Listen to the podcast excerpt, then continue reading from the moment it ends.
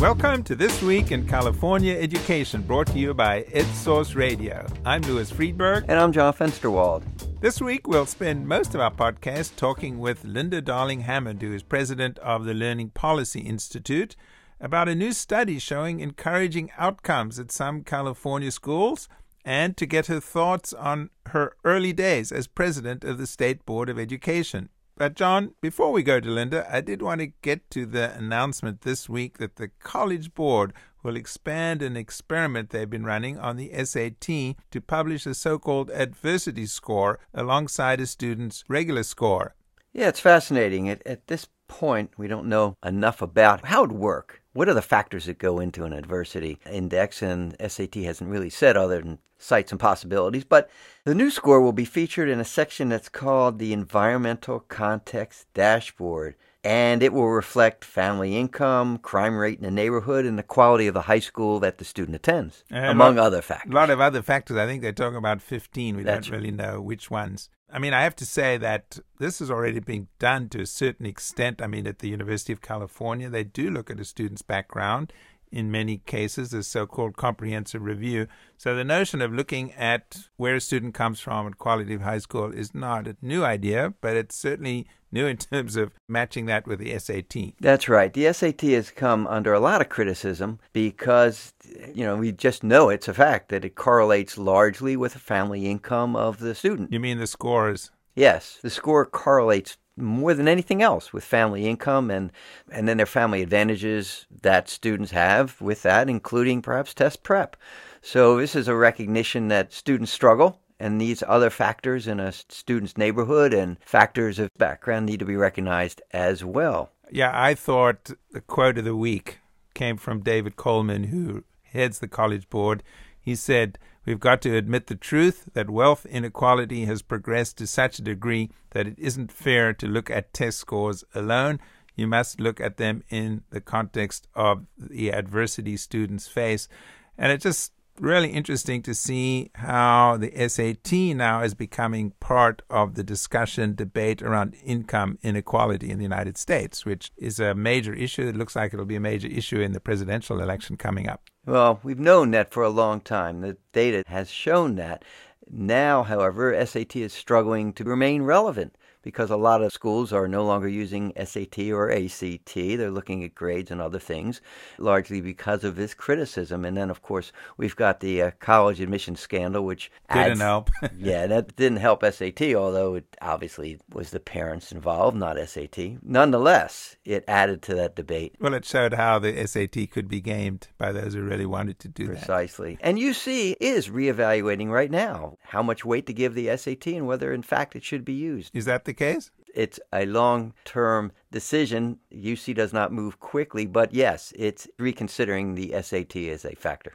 And we should just note that for the time being, only a tiny number of students will get this adversity score because it's only going to affect kids at 150 high schools, and there are 26,000 public high schools, another 10,000 private schools in the United States. So, uh, long way from affecting every kid out there. Well, SAT says it might consider going national in a year or two, so maybe it's not too far away. But one of the factors here is that students themselves, as it is now, won't get the scores. Only their colleges would get the adversity index. And so I'm sure that's going to be controversial too, because it's not as transparent as perhaps a lot of people want. That's puzzling to me. I don't know why. Why would that be something that they wouldn't want to share with students or parents? Well, they don't want to open that black box and see what that algorithm looks like, perhaps. I mean, I, I you know, this is an important recognition by SAT. Nonetheless, when you get down in the details of how this was worked, it could be quite controversial. Well, a lot of discussion, and it comes at a time, I have to say, this time of the year when students are taking their uh, SATs. So I think the notion that the adversity that students face might offset a low score would come as welcome news to some students. And I imagine resented by the wealthier schools where students do well on the SAT will wonder whether or not they're being disadvantaged by this as well. And of course, I'm sure some students who face adversity wouldn't want to get any special kind of preference as a result of that as well. Many layers to this issue. Let's go now to Linda Darling Hammond, the president of the Learning Policy Institute, and also since February, president of the State Board of Education, thanks to her being appointed to the board by Governor Newsom. So, Linda now is wearing many hats, but the first hat she's wearing today is as a researcher. She, along with several colleagues from Stanford and the Rand Institute, have come out with a study comparing how schools are doing on the standardized tests that millions of kids take every year. That's right. It's called the California's Positive Outliers Districts Beating the Odds. The study found that despite wide achievement gaps, some school districts have excelled at supporting the learning of all their students. This analysis identifies what they call positive outlier districts, those in which students of color as well as white students consistently achieve at higher levels than students from similar racial and ethnic backgrounds. And we asked Linda Darling Hammond whether she is encouraged by those findings. Well, it's encouraging to be able to see uh, some of the factors that may be associated with uh, making positive gains. Uh, in this era of new standards, new assessments, they're trying to measure deeper learning, being able to learn a little bit about what the districts that are outperforming expectations are doing, I think is, is hopeful.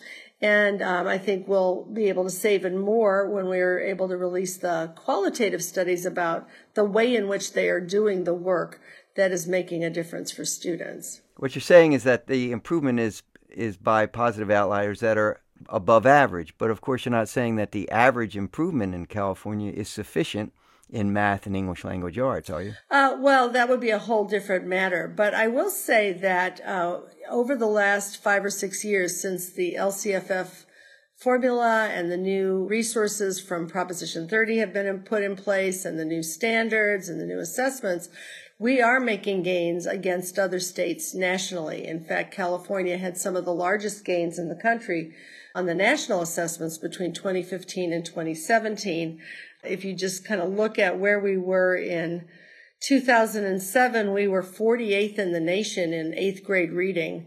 And by 2017, we had gotten all the way almost up to the national average, one point away from the national average in reading. We closed the gap with the national average in math by half. Uh, that doesn't mean that we are done doing the work and California is not yet ranking above average in the country, but the gap is closing both between and among uh, groups of students in California based on that measure and also between us and other states. So you found 156 districts out of uh, the 435 that had at least 200 African American students and Hispanic students. What were some of these districts? Were they big districts, small districts? Of the big districts, we found Long Beach and San Diego showed up over and over again across the years and on different measures. We had some medium sized districts like uh, Clovis and uh, Hawthorne, some teeny tiny districts like Gridley.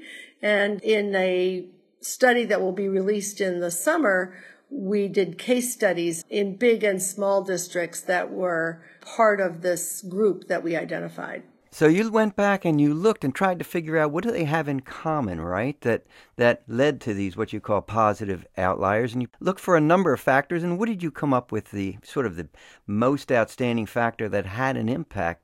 Well, in the quantitative study that we just released, we were able to look at some aspects of the district composition, some funding pieces, and some aspects of staffing. And we found that the strongest in school factor was the proportion of teachers who had emergency permits, waivers, or intern credentials, and that had a strong negative effect on achievement. So the flip side would be true. The more teachers who were fully prepared and credentialed, the better the achievement. And then for African American and Latino students, we also found that the average teaching experience within the district had a strong positive effect. So you're saying that experience matters, but does that mean, for example, that if you have lots of first and second year teachers and a lot of turnover in a district, you're constantly sort of renewing the kind of training and professional development, and you have to sort of build the collegiality and collaborative nature that you've often described as key to improving uh, achievement.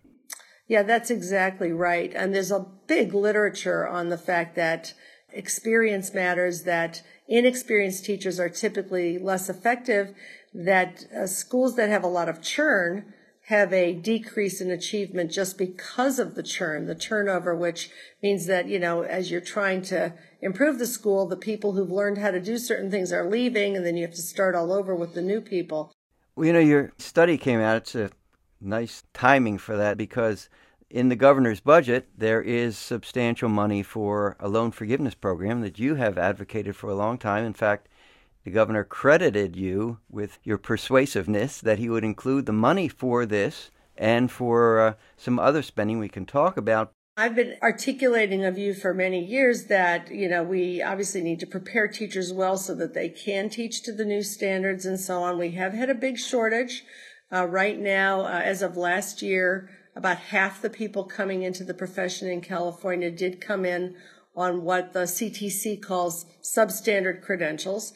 The state has been making investments in some new undergraduate programs, in helping classified staff uh, become certified. This is one additional investment that the governor has proposed to have some kind of service scholarship or forgivable loan that says to people, if you will teach in our shortage fields and our shortage locations, we'll pay for your education and you pay it back as service. So there are, um, you know, a number of ways to build a strong teaching force and to eliminate shortages. And the governor's budget certainly adds to the portfolio of efforts in California to really address this problem and put it behind us. So you must be thrilled. I mean, $90 million in uh, potential college loan assistance. Of course, the legislature also has to go along with it, but uh, I imagine they will, given this uh, broad recognition of the need. What was your overall reaction to the governor's proposal? Uh, I think it's a very productive proposal. I'm hopeful that it will find its way through the legislature and that we will, you know, continue this kind of work for a, a, number of years so that we, as I say, really solve the problem. There are some states that have uh, eliminated teacher shortages. California once did it before. And so if we, I think, are focused on, on this issue, will help these districts that are out there. They can't create their own supply of teachers. A small little district out in the boondocks, and there are many of those, and many other districts that are bigger than that, but can't, you know, create a teacher supply. So I, am hopeful that really uh, boosting the incentives to come into teaching with an approach that will also keep people in the classroom for four years or more will help us get to the other side of the problem. Talking with Linda Darling Hammond, president of the Learning Policy Institute, about a new study she and several colleagues have put out. So I have to ask you, uh, you are now wearing another hat as president of the State Board of Education. You've had a couple of meetings and just wondered anything that surprised you about your tenure so far? You're still on the board. You haven't handed in your resignation. No, no, I'm still on the board. well, I, you know, I will say, and uh, the members of the state board who are have been on the board through the last era have done some really important work with respect to creating, you know, a new accountability system, a whole new way of helping districts think about budgeting through the LCAP and think about their goals and their priorities and creating uh, the beginnings of a continuous improvement system in the state. So I am appreciative of the work that has come before coming onto the board, one realizes how many issues they deal with, of what scope and size, and that is certainly uh, a little bit surprising. Uh, well, you you already had one controversial issue: these uh, sex ed guidelines that a lot of opposition to. Yeah, well, let me let me just say that the health education frameworks, which I think you are referring to, yes, about ninety percent of the content in the health education frameworks has nothing to do with sex education. It has to do with nutrition and injury prevention and uh, all kinds of things that kids need to know about how to be healthy physically in terms of fitness and the way they conduct themselves. Uh, there is a state law that was passed a few years ago in 2016 requiring sex education at least once in middle school and once in high school. So the health education framework does include some um, guidance and uh, resources for implementing that law. And those were the that was the portion that generated the that controversy. was much of the conversation at the board meeting. Uh, all of it is guidelines. None of it is mandatory. Districts don't have to use it. Parents can opt out. But as you uh, perceived, you know, that is uh, quite a flashpoint for a lot of folks. And we tried to be very responsible about what resources would even be recommended or mentioned in the guidelines as well as the way in which the tools could be used. Well, you actually removed some books that were somehow linked to this to these frameworks. Is that correct? We did. The board got a lot of feedback from the public. We appreciated the feedback. We thought some of the feedback was helpful. And, you know, we responded by maintaining some of the resources and removing others. Well, we've been talking with Linda Darling Hammond, president of the Learning Policy Institute, also now president of the State Board of Education. And we look forward to being in touch with you on these and other matters going forward. I look forward to it as well. Thank you.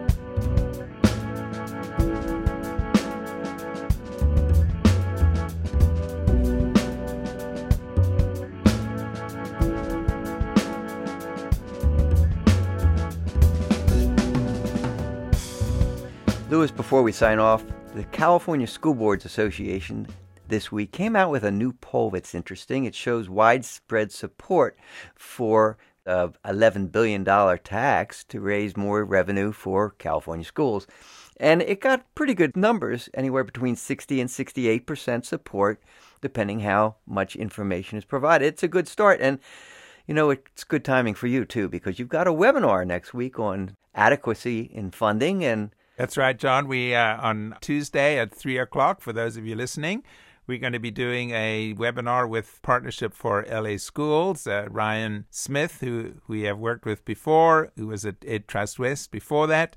It's called Avoiding the Fiscal Cliff How Adequate School Funding Can Close Equity Gaps. This poll suggests substantial support for additional funding for schools, even though, as Governor Newsom points out, like 45% of the state budget now goes to schools and community colleges. There are various options, various possibilities for taxes, and some of which are broader based, and some of which go back to the wealthy, which we've already taxed uh, substantially in the state, and it's a volatile source of income. But you know, you'll you'll mention the possibilities, I'm sure, at, at this webinar, and be interesting to hear what others say. Well, good luck with that webinar, Louis. I'll be listening, and I hope a lot of others will too. You can still sign up, right? Still register? Yes. Go to our website and you'll see a sign up prominently displayed. And that wraps it up for this week's podcast. Thanks to our sponsors, the S.D. Bechtel Jr. Foundation and the Bill and Melinda Gates Foundation. Thanks to our producer, Kobe McDonald. Please subscribe wherever you listen to your podcasts. I'm Louis Freedberg. And I'm John Fensterwald. Thanks for listening. We'll be back next week.